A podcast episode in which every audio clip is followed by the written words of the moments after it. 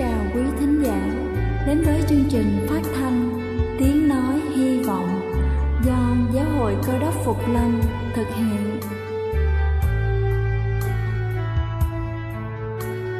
Kính thưa quý vị, Đức Chúa Giê-xu trước khi Ngài về trời đã ban cho các môn đệ của Ngài một điều răn mới, đó là họ phải yêu thương nhau như chính tình yêu mà Ngài đã dành cho họ. Quả thật vậy thưa quý vị, tình yêu thương là một món quà vô giá mà Chúa đã ban cho nhân loại, và đó cũng là thông điệp mà chúng tôi muốn gửi đến toàn thể quý vị. Nếu quý vị muốn tìm hiểu thêm về chương trình, về niềm tin hoặc muốn nghiên cứu về lời Chúa, xin quý vị gửi thư về chương trình phát thanh Tiếng Nói Hy Vọng, địa chỉ 224 Phan Đăng Lưu, phường 3, quận Phú Nhuận, thành phố Hồ Chí Minh, hoặc gửi email cho chúng tôi theo địa chỉ tiengnoihyvong@gmail.com. Ngoài ra, quý vị cũng có thể liên lạc với bất kỳ hội thánh Cơ đốc Phục Lâm tại địa phương gần nhất. Xin chân thành cảm ơn và kính mời quý vị lắng nghe chương trình hôm nay.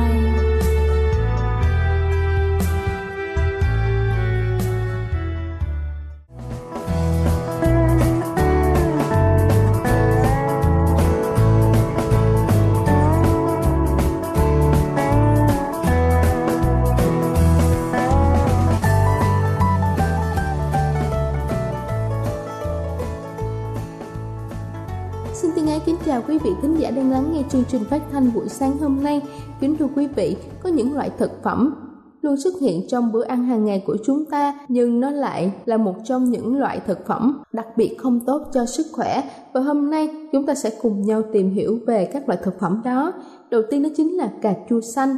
Khác với cà chua chín, cà chua xanh có chứa solanin là một chất rất là độc, có thể khiến cho chúng ta bị ngộ độc ngay tức khắc với các biểu hiện điển hình như là chóng mặt, buồn nôn, thậm chí là không ít trường hợp đã thiệt mạng nếu không cấp cứu kịp thời. Thứ hai đó chính là măng tươi. Theo các chuyên gia, măng tươi có chứa rất nhiều axit cyanhydric. Axit này khi vào cơ thể có thể phân hủy oxy, khiến cho các tế bào mất đi sức sống. Khi nhiễm độc măng tươi, chúng ta sẽ thấy ngạt thở, chóng mặt, buồn nôn, đau đầu, tụt huyết áp. Do đó, dù ngâm giấm hay là nấu canh, xào, chúng ta cần luộc măng trước, vì nhiệt độ cao sẽ khiến cho axit này bị phân hủy. Thứ ba đó chính là khoai tây mọc mầm. Bình thường khoai tây là thực phẩm lành tính, song khi mọc mầm nó sẽ sản sinh ra chất độc có tên là solamin. Chất này sẽ ảnh hưởng tới dạ dày, gây hại cho hệ thần kinh trung ương. Về biểu hiện bên ngoài, nó có thể gây tiêu chảy, đau bụng, thậm chí là suy hô hấp. Thứ tư đó chính là dưa muối chưa kỹ. Ăn dưa muối ở giai đoạn muối, dưa sẽ có vị cay, hăng, hơi đắng vì chưa đạt yêu cầu. Thông thường, trong một vài ngày đầu muối dưa, vi sinh vật sẽ chuyển hóa nitrat trong các nguyên liệu hình thành nitrit, làm hàm lượng nitrit tăng cao, độ pH giảm dần, có nghĩa là độ chua tăng lên dần. Vì thế, loại dưa này chứa nhiều nitrat, ăn vào rất có hại cho cơ thể. Thứ năm đó chính là trứng gà sống. Trong trứng gà sống có các chất làm cản trở sự hấp thụ dinh dưỡng cơ thể và phá hoại công năng tiêu hóa của tụy gan. Lòng trắng trứng gà khi ăn vào cơ thể khó hấp thu. Ngoài ra, ăn trứng gà sống rất mất vệ sinh, dễ đưa vi khuẩn vào cơ thể gây bệnh. Thứ sáu đó chính là mộc nhĩ tươi. Trong mộc nhĩ tươi có chứa một chất nhạy cảm với ánh sáng tên là porphyrin. Sau khi ăn, với sự chiếu rọi của ánh sáng mặt trời, chúng ta rất dễ bị viêm da, xuất hiện trạng thái ngứa, sưng phù thủng, đau nhức. Có người bị phù nề, thanh quản sẽ dễ gây nên tình trạng khó thở. Vì vậy, chỉ nên ăn mộc nhĩ khô, ngâm trong nước, nấu lên thì mới an toàn. Cuối cùng đó chính là thực phẩm đông lạnh. Thực phẩm đông lạnh góp phần làm tăng huyết áp. Lượng natri quá lớn trong các loại thực phẩm đông lạnh sẽ dẫn tới nhiều vấn đề về sức khỏe.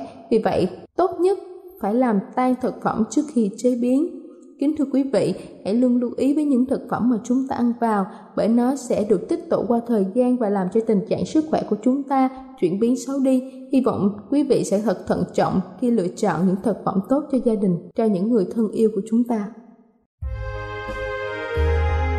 Đây là chương trình phát thanh Tiếng Nói Hy Vọng do Giáo hội Cơ đốc Phục Lâm thực hiện.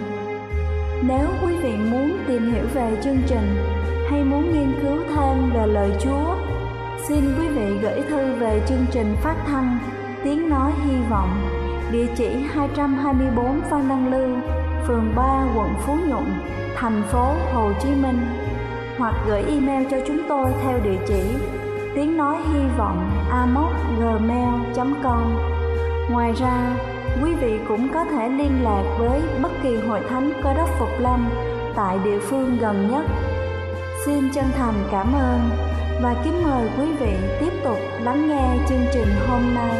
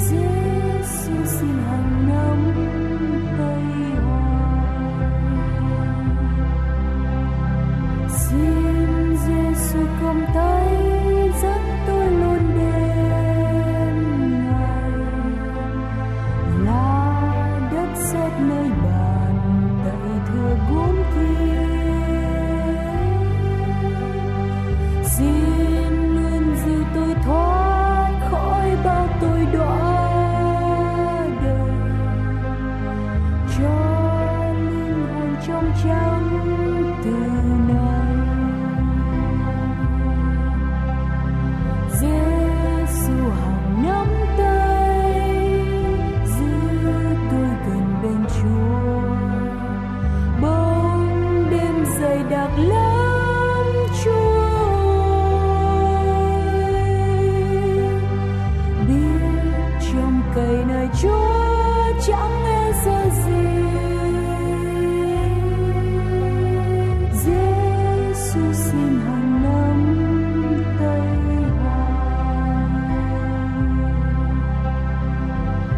hàng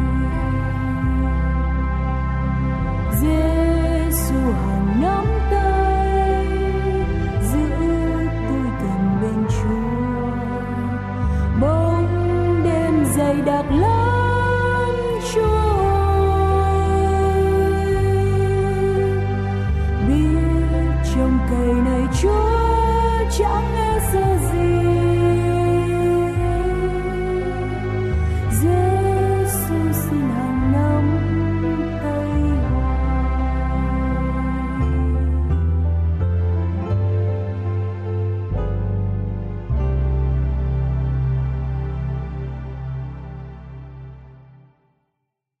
Kính chào quý thính hữu, kính thưa quý vị và các bạn thân mến. Chương trình trình bày cùng quý vị đề tài Mở đôi mắt của lòng tôi. Thưa quý vị, báo chí tại Atlanta cách đây mấy năm có đăng câu chuyện vui sau đây. Một người mẹ trẻ tuổi đang cố tình cho đứa con của bà uống thuốc cảm. Đứa con trai của bà thì bướng bỉnh hết chỗ nói. Nó ngậm cứng miệng lại, đầu thì lét lịa ba, nhất định không chịu uống thuốc. Mẹ em đã áp dụng đủ mọi phương cách, dỗ ngọt nó có, năn nỉ nó có, dọa nạt nó có, nhưng tất cả cố gắng của bà ta đã trở nên vô hiệu. Và sau cùng, người mẹ không còn chịu đựng được nữa. Bà liền muốn thuốc xuống và chạy vào phòng, nhảy người lên giường, nước mắt tuôn trào trong chán nản, trong thất vọng, khổ đau của tâm hồn. Mấy phút qua, bà lắng tai nghe tiếng cười từ nhà bếp vọng lên, tò mò muốn biết việc gì xảy ra. Bà ta ngồi dậy, lau nước mắt và đi xuống hướng nhà bếp, nơi có tiếng cười vang lên. Không ngờ, bà một cách biết mẹ của bà đã giải quyết được vấn đề mà bà đã thất bại. Mẹ của bà đã trộn thuốc vào nước cam, rồi đổ vào cái ống bơm cao su, rồi bơm vào miệng của đứa cháu nội của bà. Nó lấy lòng thích thuốc vô cùng, vừa uống cam nước vừa uống thuốc.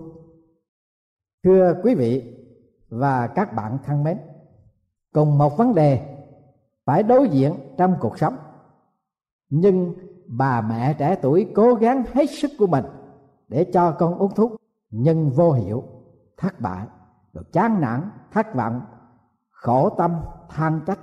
Còn người bà nội chỉ dùng sáng kiến của mình đem lại kết quả và sự vui vẻ. Nhiều khi chúng ta phải đối diện với những vấn đề trong cuộc sống với một phương cách khác, như những bà nội có đầy sự kinh nghiệm và sáng kiến trong câu chuyện nói trên. Vì sự thật ở trong đời sống hàng ngày, không phải cái gì quý vị cũng có thể thấy được một cách thường tình, nhưng phải có cách nhìn khác nhau mới có thể thấy được sự thật chất của vấn đề. Trong thư viết cho người Êphêsô, thánh đồ Phao-lô có neo lên những câu như vậy: tôi cầu Chúa là Đức Chúa Trời của Đức Chúa Giê-xu Christ chúng ta, là Cha vinh hiển, ban thần trí của sự khôn sáng và của sự tỏ ra cho anh em để nhận biết Ngài, lại soi sáng con mắt của lòng anh em, hầu cho biết đều trông cậy về sự kêu gọi của Ngài là thế nào, sự giàu có của cơ nghiệp vinh hiển Ngài trong các thánh đồ là làm sao.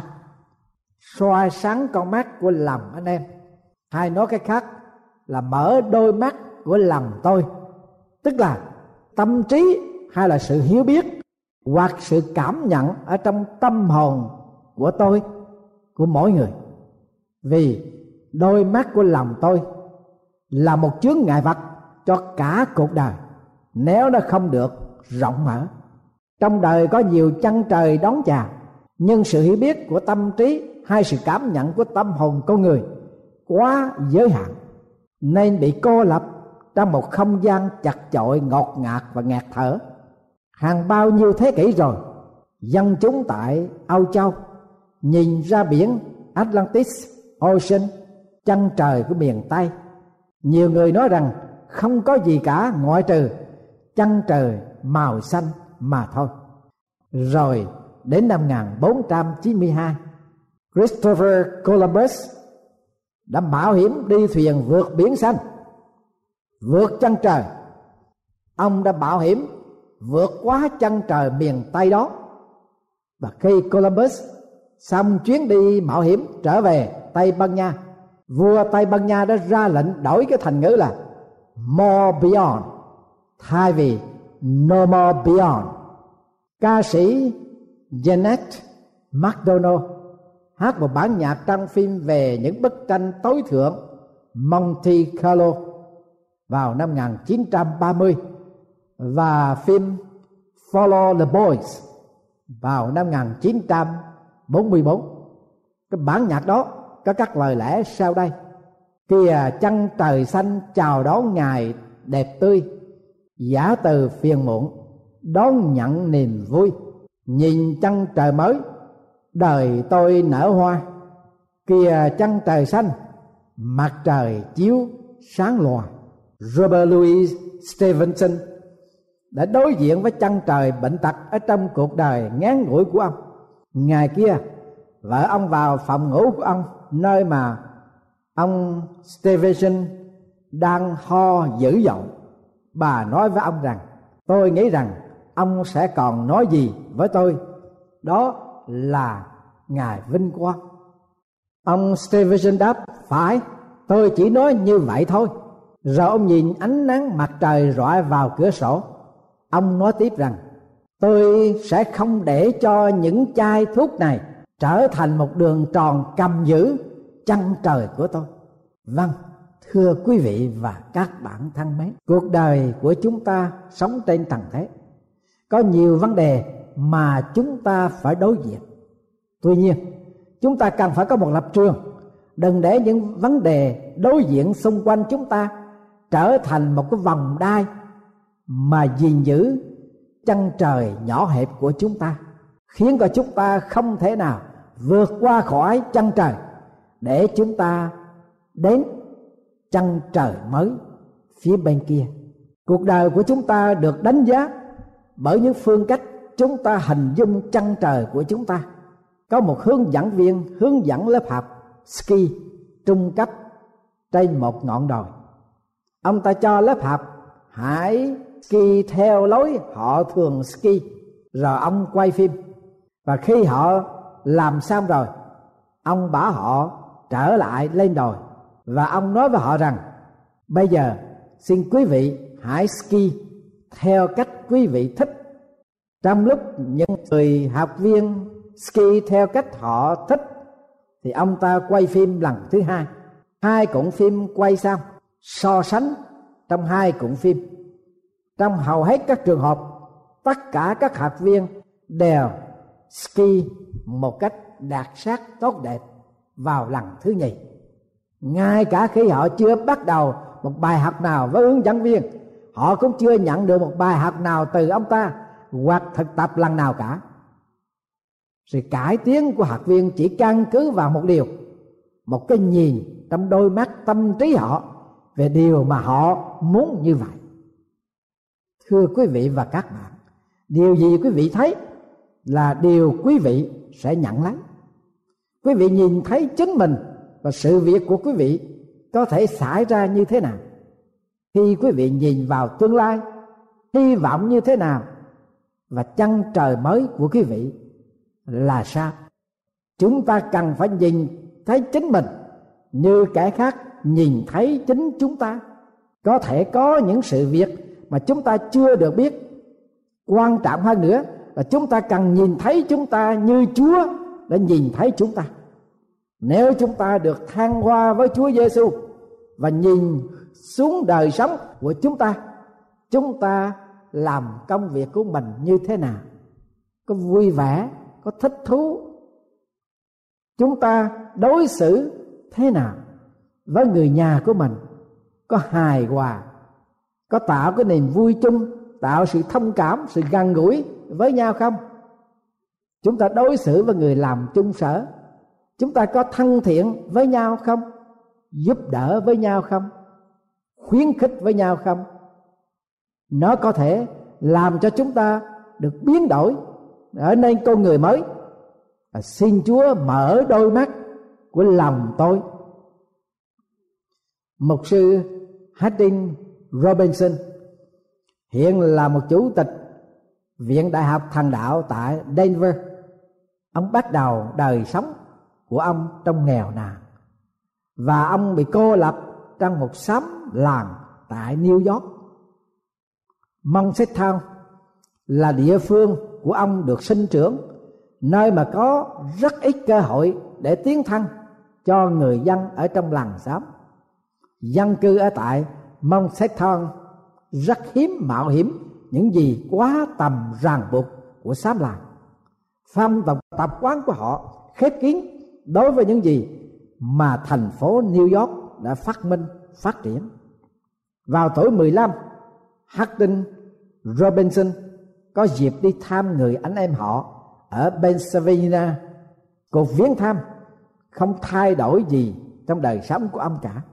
Nhưng sau khi về nhà, ông ta nhìn thấy làng xóm của ông với đôi mắt mới. Lần đầu tiên, ông thấy đường xá rác rến dơ bẩn. Rồi thình lình, tiếng tàu lửa vang lên, ông nghe như tiếng sấm sét đối với ông.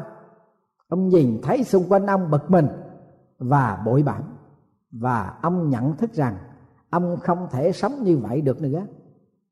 Không bao lâu sau đó, ông tò mò đến một nhà thờ tại Mong Sét Thon để mà tham dự lần đầu tiên.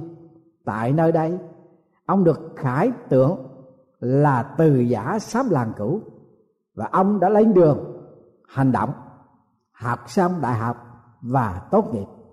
Ông trở nên thành công và có uy tín, ảnh hưởng trên thế giới.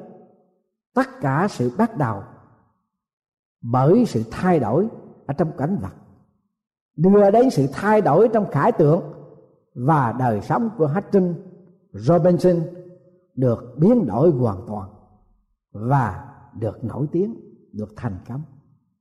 Haddon Robinson phải ra khỏi Mong Sét Thon trước khi ông có thể thấy được sự thật. Điều đó, thưa quý vị, tôi nghĩ rằng cũng xảy đến trong nhiều người trong chúng ta. Bởi vì nếu chúng ta có được cái nhìn mới trong quan cảnh hiện tại, ở trong cõi lòng của chúng ta, trong cảnh ngộ của chúng ta, trong cuộc đời của chúng ta, trong sự việc mà xảy đến cho chúng ta hàng ngày, rồi chúng ta nảy sinh ra một sáng kiến, có một cái nhìn khác, có một cái phương cách khác để đối diện với sự việc xảy ra trong cuộc sống của chúng ta, chúng ta cũng sẽ được thành công và chúng ta cũng sẽ được biến đổi cuộc đời của chúng ta. Đức Chúa Giê-xu Christ, Ngài cũng có cái chân trời phủ vây cuộc đời của Ngài. Ngài vốn là Đức Chúa Trời, là Đức Chúa Trời đã hiện thân làm người ở trong xã hội loài người. Đức Chúa Trời là thánh. Và thưa quý vị, cái chân trời ràng buộc địa vị thánh khiết của Ngài ở trong một khung cảnh phân biệt giữa sáng và tối, giữa công bình và bất công bình, giữa tội lỗi và thánh khiết, giữa người Juda và người Gerac, giữa người có đạo và không có đạo. Sự ràng buộc giữa sự thánh khiết khỏi sự ô uế. Nhưng Đức Chúa Giê-xu Christ, Ngài đã có một cái nhìn thoáng qua sang phía bên kia cái khung trời thánh khiết bao bọc, nơi chức vụ sự thánh khiết của Ngài. Ngài đã nhìn thấy được những cái khác bằng tình thương, và Ngài cảm nhận được với những người có tội lỗi, cho nên Ngài gần gũi với những người tội lỗi. Ngài cùng ăn uống chung bàn với người tội lỗi, Ngài giao thiệp với người tội lỗi. Điều đó không có nghĩa là Ngài đồng hóa với đời sống tội lỗi, nhưng Ngài gần gũi với tội lỗi, nghĩa là Ngài vượt quá cái chân trời giới hạn cái sự thánh khiết của Ngài để đem tình thương đến mọi người. Và Ngài đưa cái vòng tay lớn của Ngài để mà đem đến sự sưởi ấm, sự an ủi, sự khuyến khích cho những người đang ở ngoài cái vòng cương tỏa. Vâng, hãy noi gương Đức Chúa Giê-xu Christ là đấng cứu thế. Ngài đã vượt qua khỏi cái vòng cương tỏa thánh khiết của Ngài. Không vì thế mà Ngài phạm tội. Ngài vẫn sống một đời sống thánh khiết, hòa lẫn với cái tình yêu thương, cảm thông với người tội lỗi.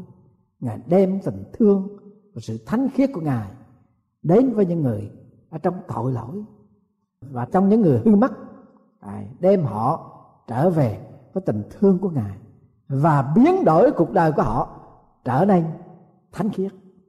Là Cơ Đốc nhân, chúng ta hãy noi gương Đức Chúa Giê-xu và hãy cầu xin Đức Chúa Trời Ngài soi sáng đôi mắt của lòng chúng ta để giúp cho chúng ta vượt thoát khỏi vòng cương tỏa, cái sự giới hạn cô lập trong cuộc đời của chúng ta, để chúng ta có thể thoát ra được, hầu cho chúng ta sống trong niềm vui, sống trong phước hạnh, và chúng ta có được một cái sáng kiến, sự cảm nhận để áp dụng một phương pháp hữu hiệu nhất trong cuộc đời của chúng ta khi chúng ta đối diện với mọi nan đề xảy đến cho chúng ta. Và trên hết là chúng ta làm sáng danh Chúa, là đấng ban cho những kẻ sẵn sàng cầu xin Ngài, mong muốn Ngài, vâng lời Ngài và sẵn sàng để Ngài mở đôi mắt của lòng chúng ta. Và đó là lời cầu nguyện mà Phao-lô đã nêu lên trong sách Êphêsô của Thánh Kinh Tân Ước.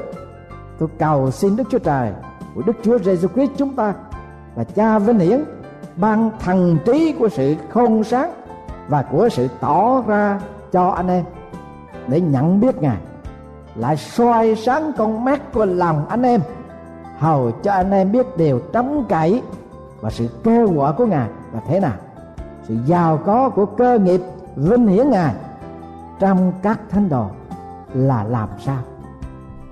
Nguyện Chúa mở đôi mắt của lòng chúng ta, tức là mở tâm trí hay sự hiểu biết hoặc sự cảm nhận tâm hồn của chúng ta để đưa chúng ta đến một chân trời mới, hầu cho chúng ta sống một đời sống phước hạnh, đẹp lòng Đức Chúa Trời và làm sáng danh Ngài.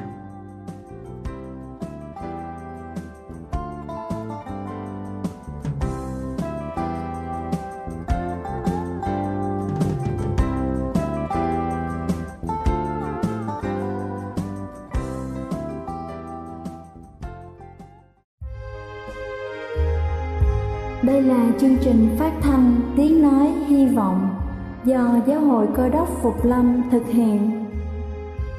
Nếu quý vị muốn tìm hiểu về chương trình hay muốn nghiên cứu thêm về lời Chúa, xin mời quý vị gửi thư về chương trình phát thanh Tiếng Nói Hy Vọng, địa chỉ 224 Phan Đăng Lưu, phường 3, quận Phú Nhuận, thành phố Hồ Chí Minh, hoặc gửi email cho chúng tôi theo địa chỉ tiếng nói hy vọng amos@gmail.com. Ngoài ra, quý vị cũng có thể liên lạc với bất kỳ hội thánh Cơ đốc Phục Lâm tại địa phương gần nhất. Xin chân thành cảm ơn và hẹn gặp lại quý vị trong chương trình lần sau.